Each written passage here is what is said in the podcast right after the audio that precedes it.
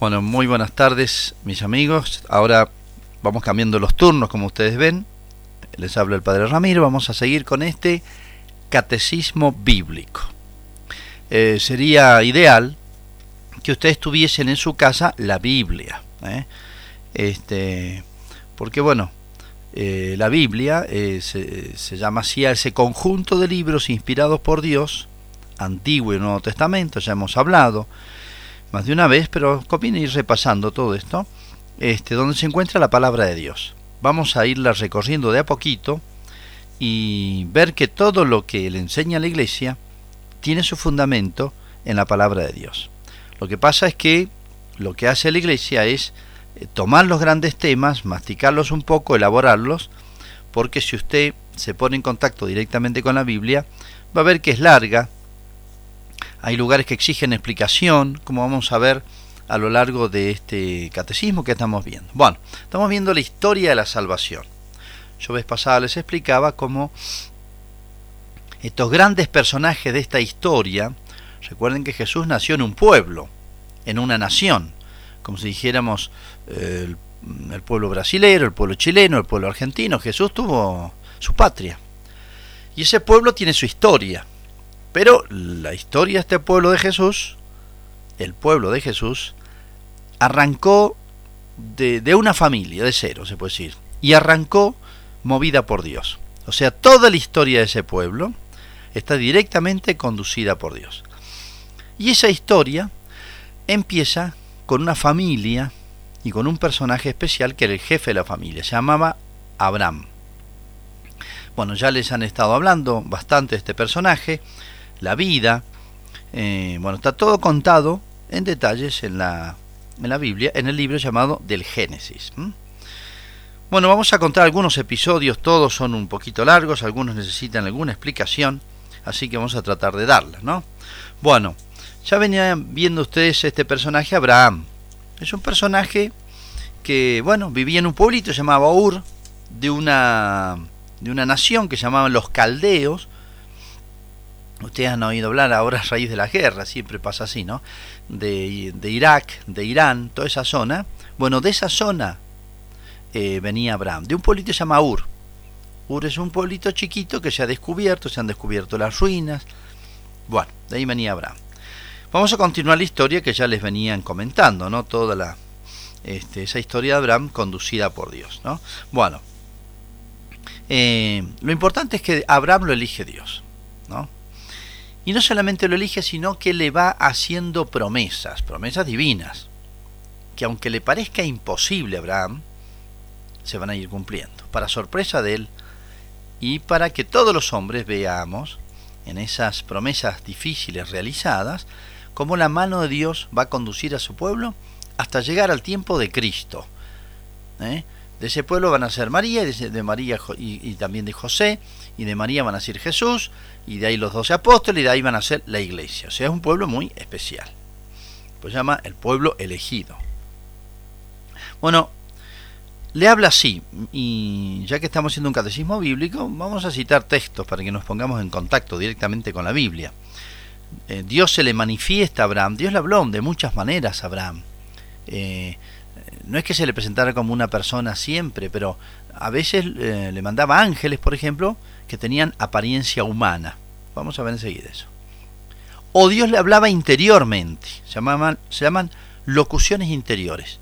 Es como si Dios le hablara sin palabras.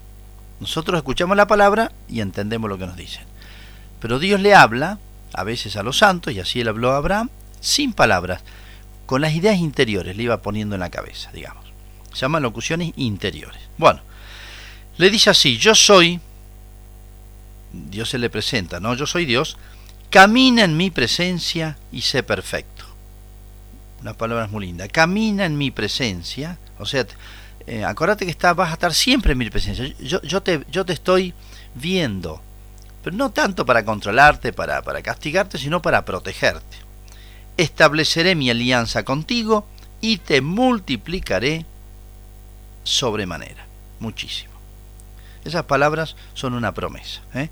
Estoy en el capítulo 17, al comienzo del libro del Génesis. Y entonces esa alianza. Esta es mi alianza contigo. Serás padre de una multitud de pueblos.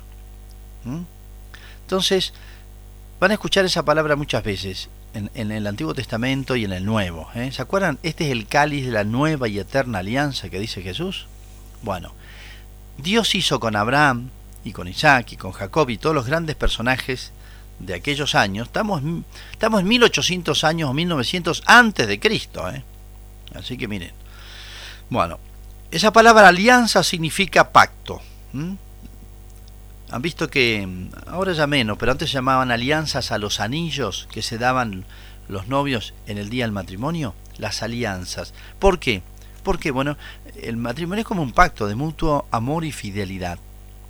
Bueno, alianza se llama eso. Bueno, esta es una alianza, pero entre Abraham y todo ese pueblo que van a ser de él y Dios. Dios va a cumplir siempre. Los hombres van a cumplir algunas veces. Bueno, entonces, en ese pacto, esa alianza, esa palabra es muy linda, alianza, Dios le va a hacer una doble promesa. Una doble promesa que va a ser, por un lado, una descendencia enorme, una gran descendencia. Tu recompensa será muy grande, le dice. Vas a tener, dice que le hizo mirar el cielo, dice, de tus entrañas nacerá un pueblo. Y dice, mira el cielo y cuenta si puedes las estrellas. ¿Han visto esas noches estrelladas? Es imposible contar las estrellas. Bueno, así será tu descendencia. Imagínense, Abraham, una familia nomás, tenía su esposa, que ya era mayor y no había podido tener hijos. Y Dios le dice, mirá las estrellas, así va a ser tu descendencia. Primera sorpresa. Y no solamente dice eso, sino que estableceré mi alianza y a tu descendencia daré esta tierra, le dice, una tierra hermosa, donde él solía ir a apacentar sus rebaños, desde el río de Egipto hasta el gran río del Éufrates. Son dos ríos muy grandes, muy importantes, y bueno, toda esa tierra entre esos dos grandes ríos te va a pertenecer. Pero esa tierra estaba ocupada.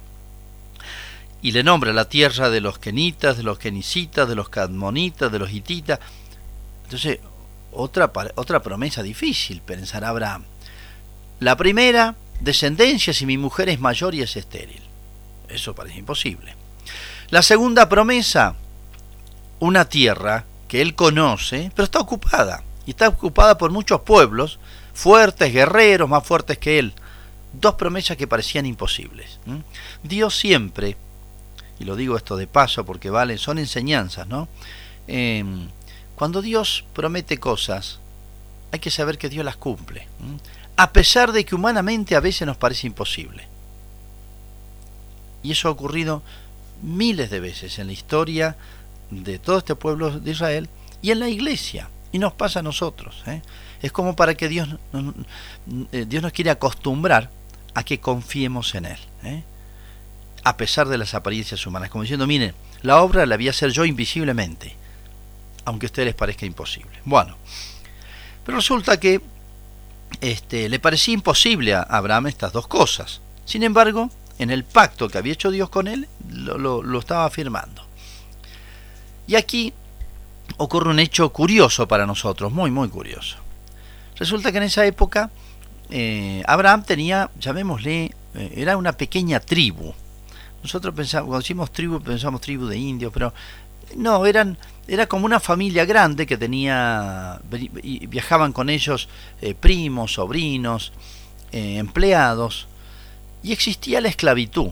No era esclavitud como tuvieron otros pueblos que eran muy crueles, que tenían derechos sobre la vida de las personas, sino una especie de empleados, se llamaban esclavos, porque no podían después cambiar de dueño. Hacían como un contrato con esa familia y bueno, tenían que seguir con ellos, pero hacían casi la misma vida de familia. Bueno, y había una costumbre muy curiosa en los antiguos, ¿no? Cuando una mujer no podía tener hijos con su esposo, porque ella era estéril, elegía a una de las personas que estaban al servicio de ellos. Ellos llamaban esclavos, pero podemos decir de empleados o personas que estaban al servicio, que ayudaban en las tareas, sea con la siembra, con los rebaños sobre todo, armar y desarmar las carpas, lavar la ropa, hacer la comida, bueno.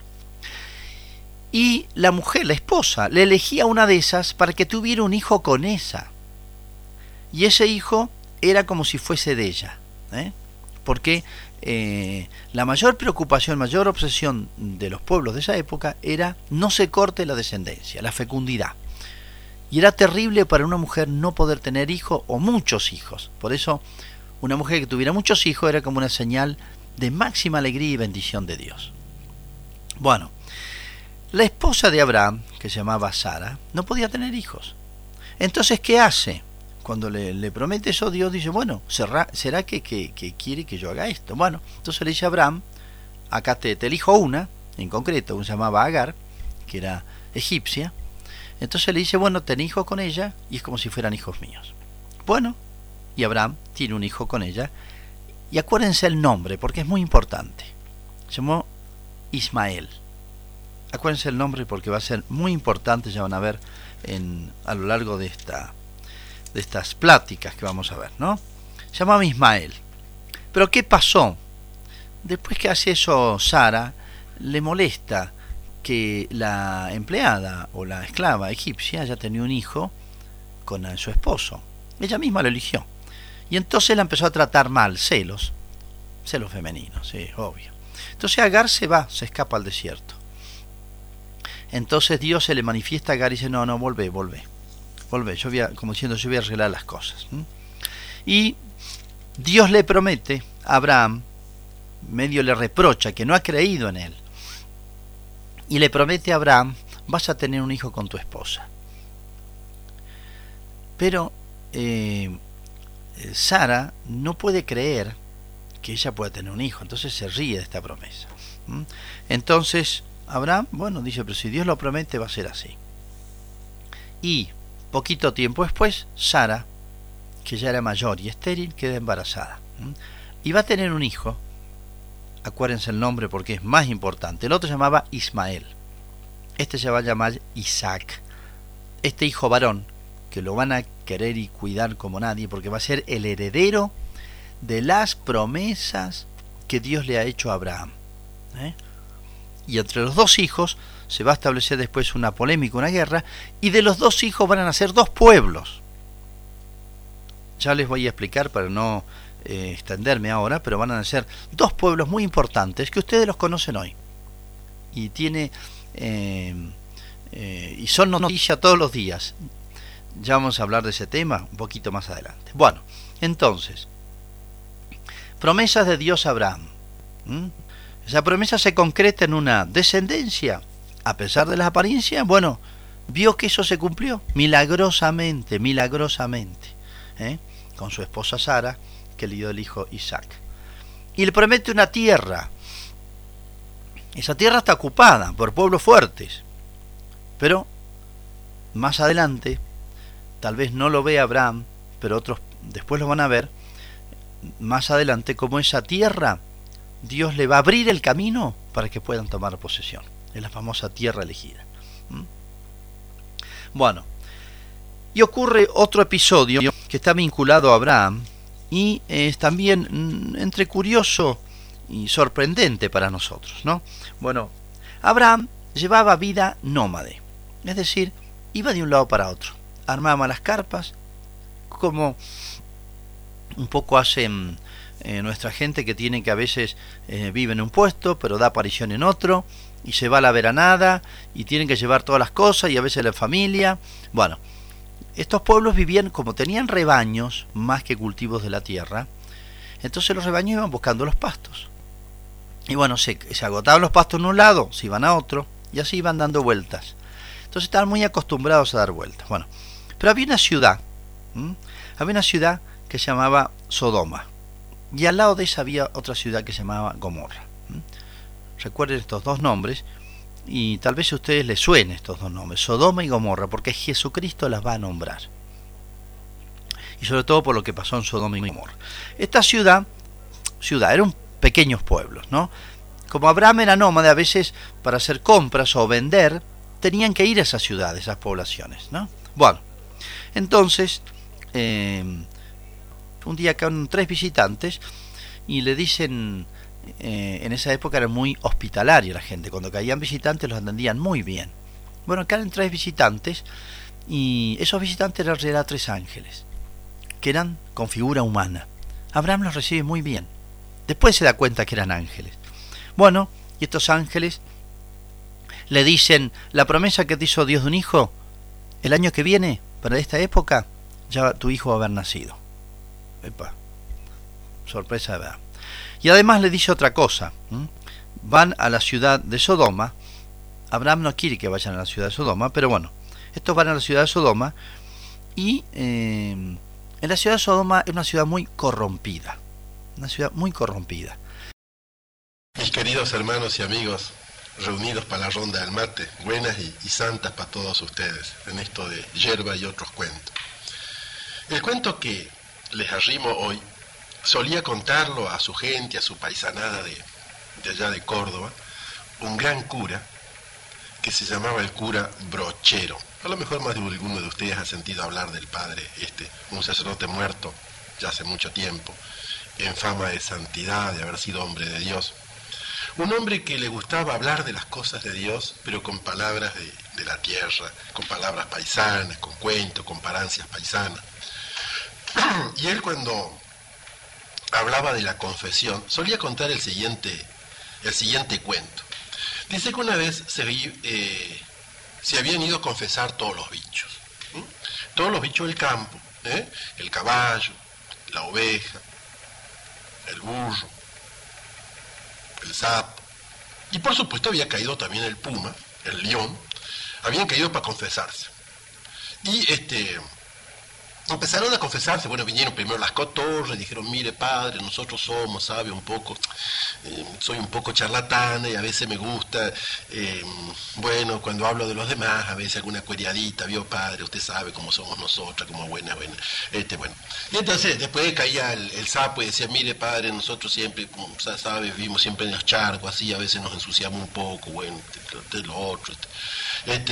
Por ahí venía, qué sé yo, la oveja y decía, mire padre, yo, sabe, yo soy una persona sencilla, no tengo mayores culpas, pero a veces me da por balar a la noche, despertar la gente, bueno, cosas por el estilo. A veces uno cruza un alambrado, vio, va, mastica un poquito en el campo vecino, no es que uno tenga mala voluntad, pero a veces uno es débil, vio, bueno, iban así confesándose todos los bichos. Y de repente el cura siente desde la ventana que afuera hay un lío en la fila. Sale el cura y dice, vamos a la casa de Dios. Déjense de hablar ahí, pónganse en fila bien y espere cada uno en su turno. Vuelve para adentro, al rato de vuelta, un lío, afuera. El cura de vuelta dice, shh, les he dicho que estamos en la casa de Dios. ¿Me comprenden o no me van a comprender? Escúcheme, dice, quédese cada uno ahí. Al rato de vuelta, un lío, una pelea. Sale el cura y dice, ¿qué pasa acá? Y la gente dice, es el león, ¿qué está haciendo el león? Se le acerca y le dice, ¿qué le pasa a usted? Dice, no, padre, ¿sabe? Dice, yo estoy medio apurado porque tengo una cosa así, dice, yo ¿sabe lo que pasa? Necesitaría confesarme enseguida, la gente no me quiere dejar pasar adelante. No, señor, espere su turno. Pero sabe, padre, yo estoy medio apurado y si no, no voy a poder, si no vengo ahora, ya no puedo. Y el cura dijo, bueno, si a no lo confieso ahora, es de los de marca mayor. Le dice a la gente, bueno, escúcheme, déjelo pasar a este. A ver, le dice el cura, el león se arrodilla y el cura dice, a ver, ¿a usted qué le anda pasando? Dice, bueno, padre, yo venía acá a decirle mis pecados, ¿vio? Yo soy un poco de carácter fuerte, ¿vio? A veces me sobrepaso un poco las cosas que hago, me han quedado un poco de mala fama, dice, mala fama, sí, o anda, mala fama para tener vos, dice también. Bueno, ¿y qué te anda pasando? Porque estabas tan apurado. No, padre, mire, yo nomás ahora me voy a confesar medio rápido, algún día voy a venir a charlar más, pero ahora, ¿sabes? Estoy muy apurado, dice. Bueno, ¿y de qué se quiere confesar usted? Dice, mire, padre, yo a veces degollaba alguna potranca,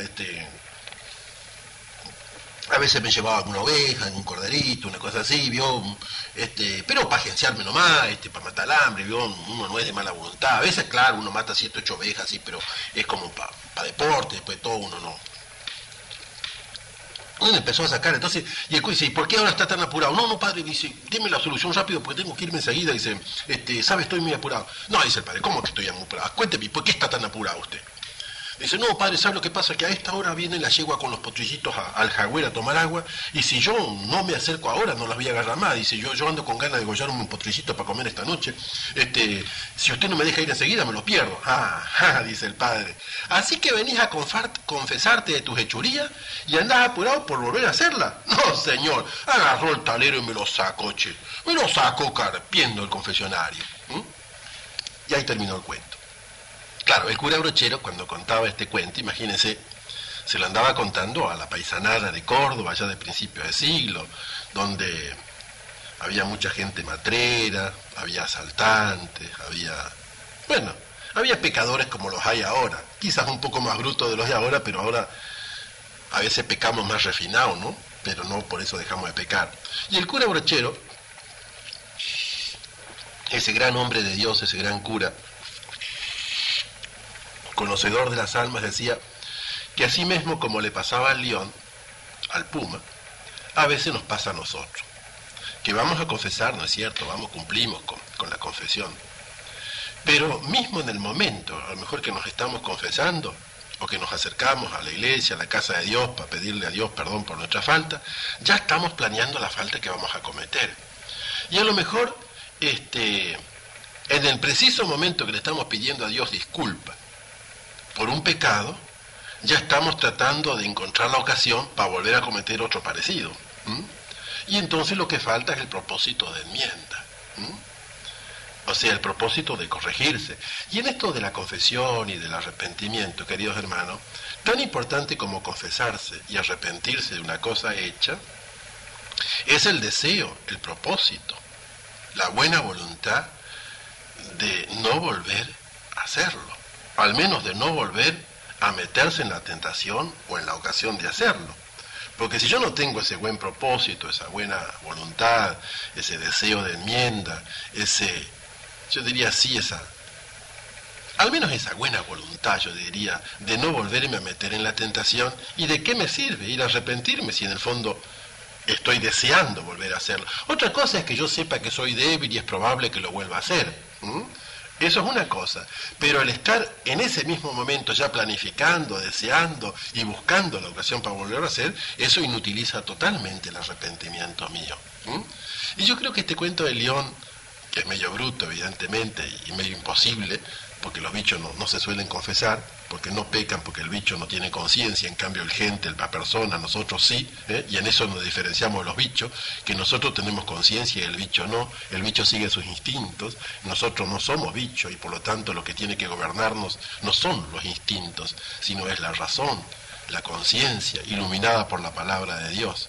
Por eso, queridos hermanos, tomemos en serio que al pedirle disculpas a Dios nos comprometemos realmente a no pecar más y a evitar firmemente las ocasiones próximas de pecado, como rezamos en esa oración que se llama el pésame, que es bueno aprenderla y rezarla cuando uno va a confesarse. Queridos hermanos, que este cuento del cura Brochero nos ayude a entender lo que son las exigencias de Dios y a vivirlas en nuestra vida, en el nombre del Padre, del Hijo y del Espíritu Santo. Amén.